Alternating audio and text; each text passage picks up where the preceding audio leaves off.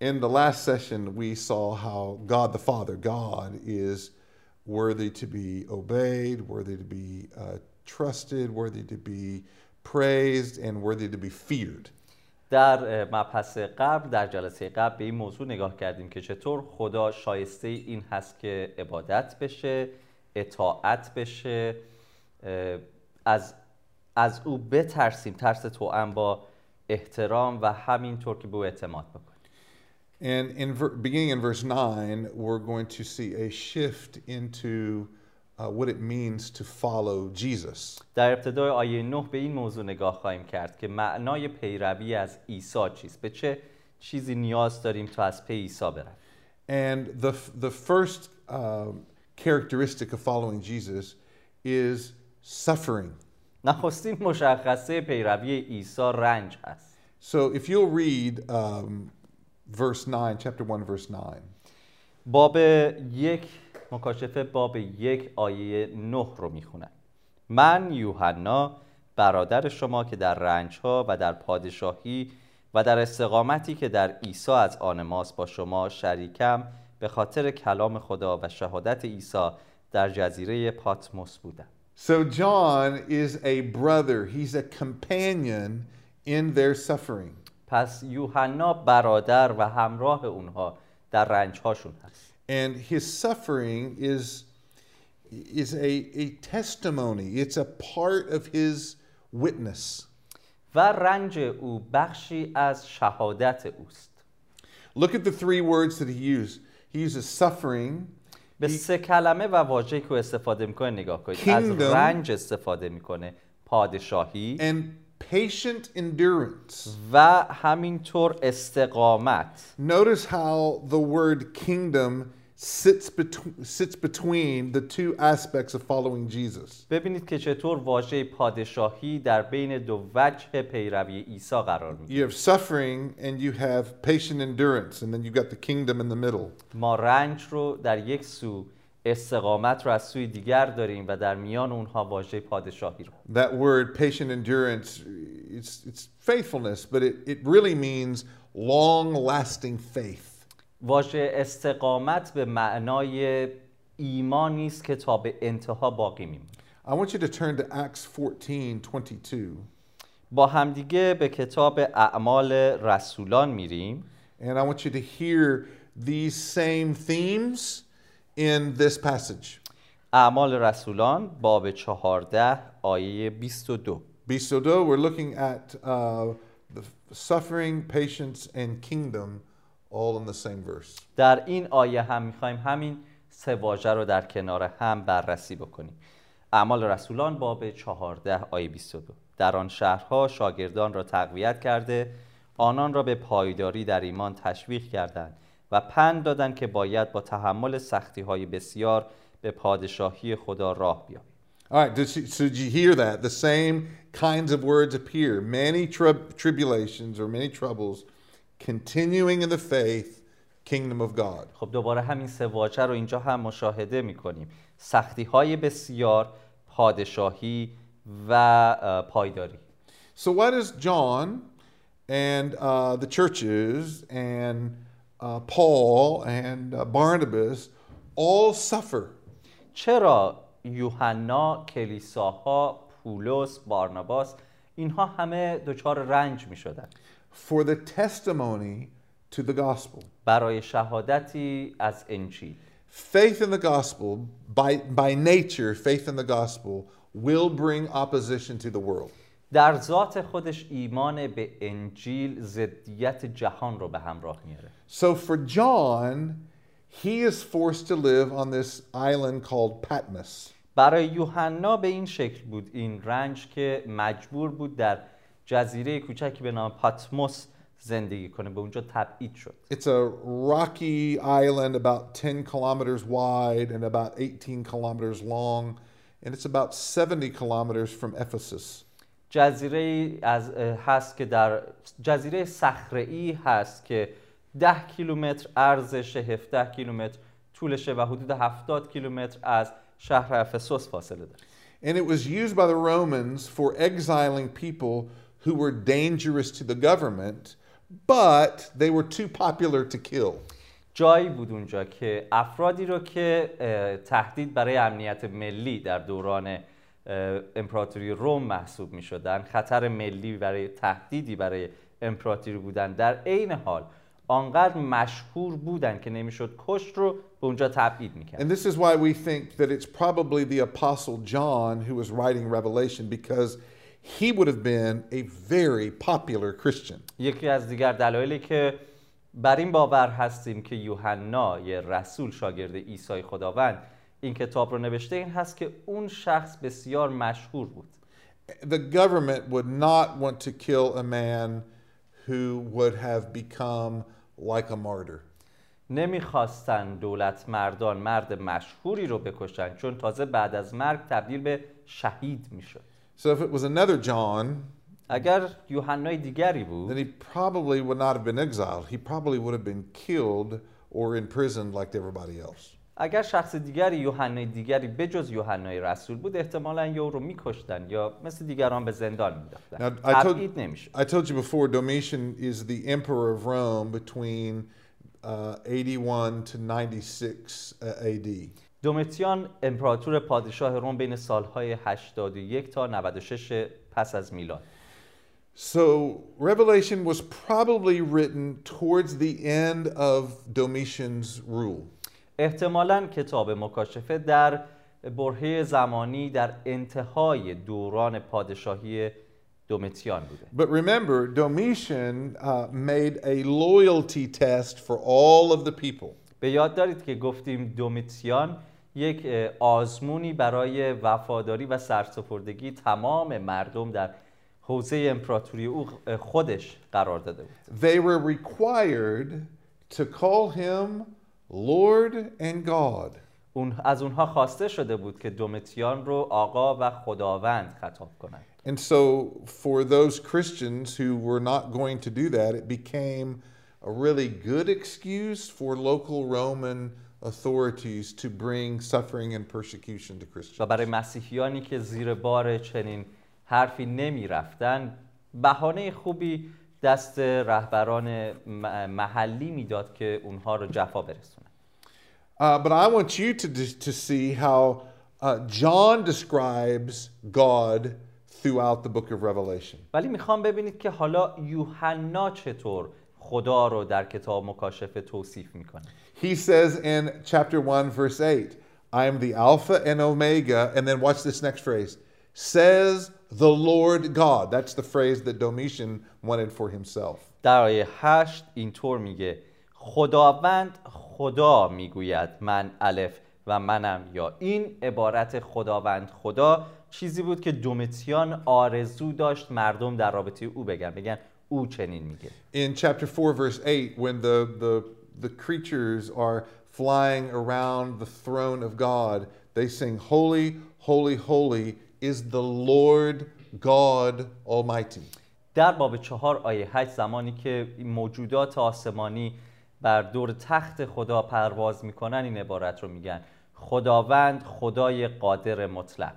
The twenty-four elders uh, sing we give thanks to you Lord God. That's found in chapter eleven verse seventeen. بیست و چهار پیر اینطور میخونن که تو را خداوند خدا جلال می‌دهیم. The great crowd of believers in chapter fifteen verse three say, great and amazing are your deeds, O Lord God the Almighty. در باب پانزده آیه سه این جمع بزرگ ایمانداران چنین میگن که اعمال توی خداوند خدا بسیار عظیم است. And, and notice in Revelation the variety of people who make this statement about God. توجه داشته باشید که در کتاب مکاشفه چه جمع کثیری از مردم هستند که عباراتی رو خطاب به خداوند اعلام می‌کنند. God makes that about himself, the creatures make that statement about him about God, the twenty-four elders and the believers. پس می‌بینیم که خدا در رابطه با خودش چنین عبارتی رو میگه، موجودات آسمانی چنین عبارتی رو میگن، بیست و چهار پیر و همینطور ایمانداران بسیاری این عبارت رو تکرار میکنن. John is reminding the Christians that that phrase Lord God is not a political phrase but a heavenly title. یوحنا یادآوری میکنه به ایمانداران دوران خودش که عبارت خداوند خدا برخلاف آنچه که دومیتیان میگه عبارت سیاسی نیست بلکه یک جمله آسمانی است. This is why the prosperity gospel is not the good news taught in the Bible. اینجاست که انجیل سلامتی و ثروت خبر خوش انجیل رو بیان نمیکنه. Political power is not a part of the Christian message. موقعیت و قدرت سیاسی بخشی از پیغام انجیل و مسیحیت نیست. We as Christians do not have a country. ما به عنوان ایمانداران کشوری نداریم. Some religions believe that you can force people to be religious. برخی کشورها بر این باور هستند که میتونید مردم رو به مذهب وادار کنید. But here's the thing. نکته اینجاست. Christianity has a really bad view of people. مسیحیت نگاه بدی به مردم داره. Christianity does not believe that people should be trusted to make uh, change that lasts in the world. مسیحیت باور نداره که انسان سقوط کرده میتونه تصمیمات درستی رو بگیره که برای مدت طولانی باقی میمونه و در نهایت هم درست هست. Christianity teaches that uh, that the more power a person has, the more corrupt they become. مسیحیت تعلیم میده که هر چقدر قدرت بیشتری نصیب یک شخص میشه، فرصت فساد هم همزمان بیشتر میشه. All worldly power is the foundation is on rebellion. تمام قدرت ها در این جهان بس اساس و بنیانشون بر روی تمرد و سرکشی است. So Christians should never hope in politics as the answer to the world's problem. از این جهت است که ایمانداران مسیحی هیچ وقت نباید امید داشته باشند که سیاست یا سیاستمداران میتونن پاسخی برای پرسش های اونها باشن. Sometimes political answers work, but they are temporary at best. بعضی اوقات پاسخ‌های سیاسی ممکنه که پاسخگوی بعضی سوال‌ها باشه ولی کوتاه مدت و گذرا هست تا به ابد باقی نمی‌ماند. But what God is offering in the book of Revelation is eternal change. اما آنچه که خدا در کتاب مکاشفه ارائه می‌کنه تغییری جاودانی، تغییری ابدی رو به همراه میاره. Suffering is normal. رنج عادی است. And it should be expected. باید در انتظارش باشی. Uh, but it should not change your commitment to obedience. اما انتظار این رو که رنج بکشیم رو داشتن به این معنا نیستش که اطاعت ما دستخوش تغییر بشه. You need patience and suffering so that you can be an, an obedient follower of Jesus. در رنج‌ها می‌باید صبوری کنیم که منتج به اطاعت ما از مسیح. The second characteristic of following Jesus is reverence. دومین شاخصه پیروی از مسیح حرمت است. Could you read verse ten for us please? آیه ده رو میخونم. مکاشفه باب یک آیه ده. در روز خداوند در روح شدم و صدای بلند چون بانگ شیپور از پشت سر شنیدم. Uh, so one thing we notice here is that the Lord's Day is a Sunday. آنچه که اینجا uh, می‌بینیم این هست که روز خداوند روز یک شنبه است. Which is the first day of the week in a Jewish calendar. و در به این دلیل که باز دوباره این جمله میگم. به این خاطر که نخستین روز هفته در تقویم یهودی است. Um, Th- this is a shift away from the normal Jewish day, which was Saturday, and and it's because Christians were were honoring uh, Jesus's resurrection from the day on that Sunday. و یک در حقیقت انتقالی بود از روز سنتی که روز تعطیل و استراحت برای یهودیان بود روز شنبه به روز یک شنبه تغییر یافته بود به این معنا که مسیحیان قیام عیسی مسیح رو حرمت می‌نهادند. John says in this verse that he was in the spirit. یوحنا در این آیه میگه که در روح شدم. God met John in a special way with a special job for him to do. خداوند یوحنا رو به شکل خاصی و به طریق خاصی برای انجام کار خاصی مهیا کرد. So whatever John experiences in Revelation, آنچه که پس یوحنا در مکاشفه در این بخش تجربه میکنه, he will have to do it in the spirit because there is no other way to have these experiences. باید این رو در بعد روح تجربه میکرد چون طریق دیگه روش دیگری برای تجربه اونها وجود نداره. This is completely a work of God for the purposes of God. کاری است کاملا از جانب خدا و برای تحقق هدف خدا. Verse ten says that he he hears first and then he sees. آیه ده میگه که نخست شنید و بعد دید. And and you're going to re- need to remember this pattern.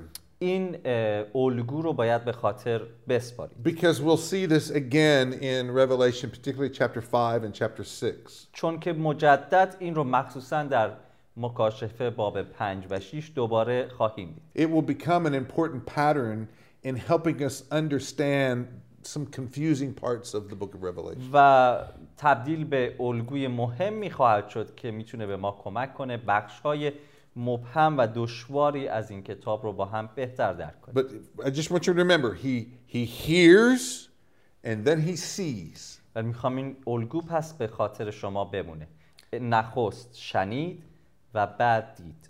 Now I'm going to pause right here for a moment. می‌خوام اینجا برای چند لحظه متوقف بشیم. And I'm going to make an important note about interpreting the book of Revelation. و می‌خوام نکته مهمی رو در رابطه با تفسیر کتاب مکاشفه به شما بگم. This book is strongly tied to the Old Testament. این کتاب به شکل قوی به عهد عتیق مرتبط هست. If you have neglected reading the Old Testament as part of your spiritual development, you're going to have a hard time understanding the depth of this book. اگر در مطالعه عهد عتیق کوتاهی کردید و یا اون رو به شکل صحیح و کامل و جامعی مطالعه نکردید، قطعاً در درک کتاب و مکاشفه با دشواری‌های زیادی روبرو خواهید. And we see this, uh, we'll see this in the reference to uh, the golden lamps in verse twelve. مخصوصاً در آیه دوازده به عنوان مثال در رابطه با چراغدان‌های طلا این نکته رو مشاهده خواهید. In fact, let's just go ahead and read uh, verses eleven through uh, twelve.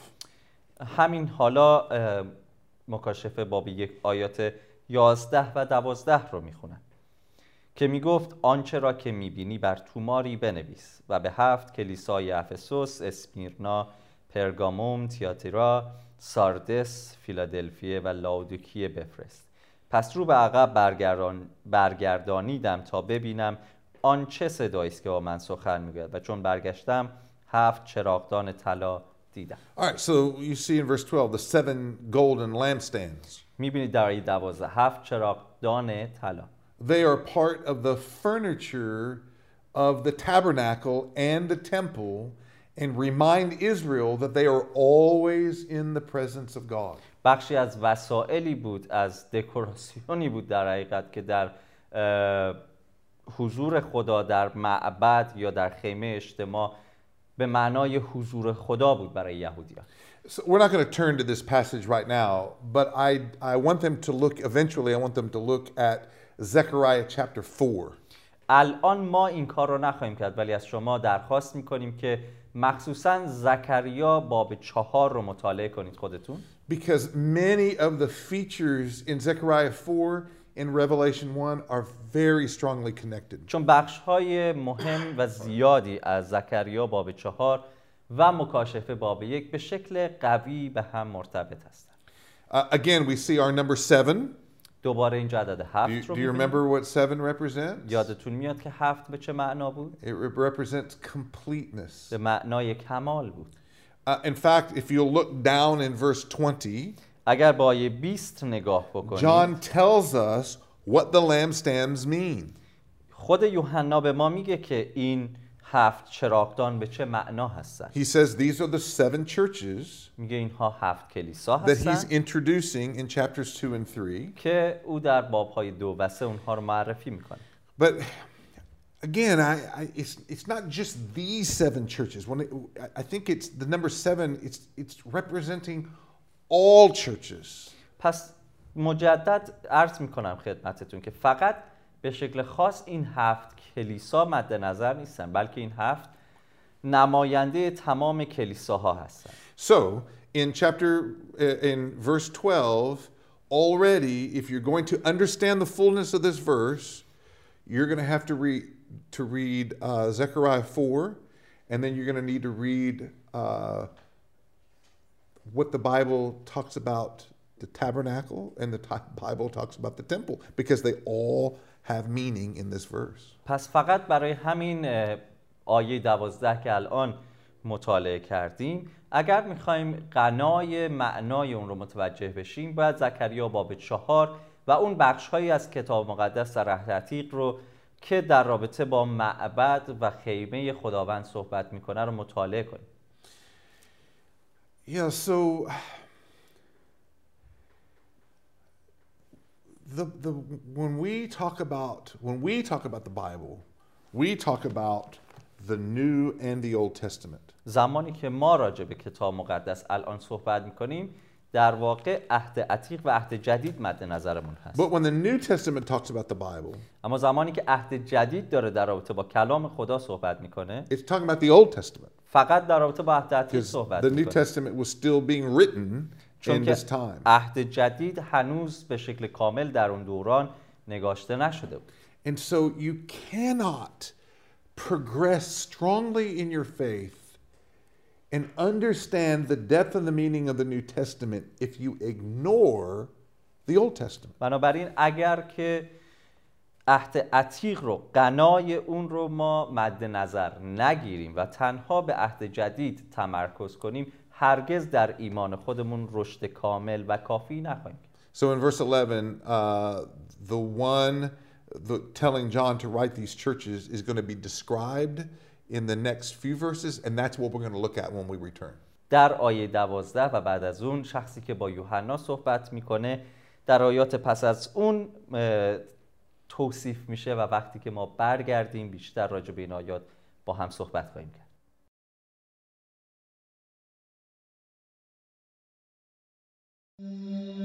کرد.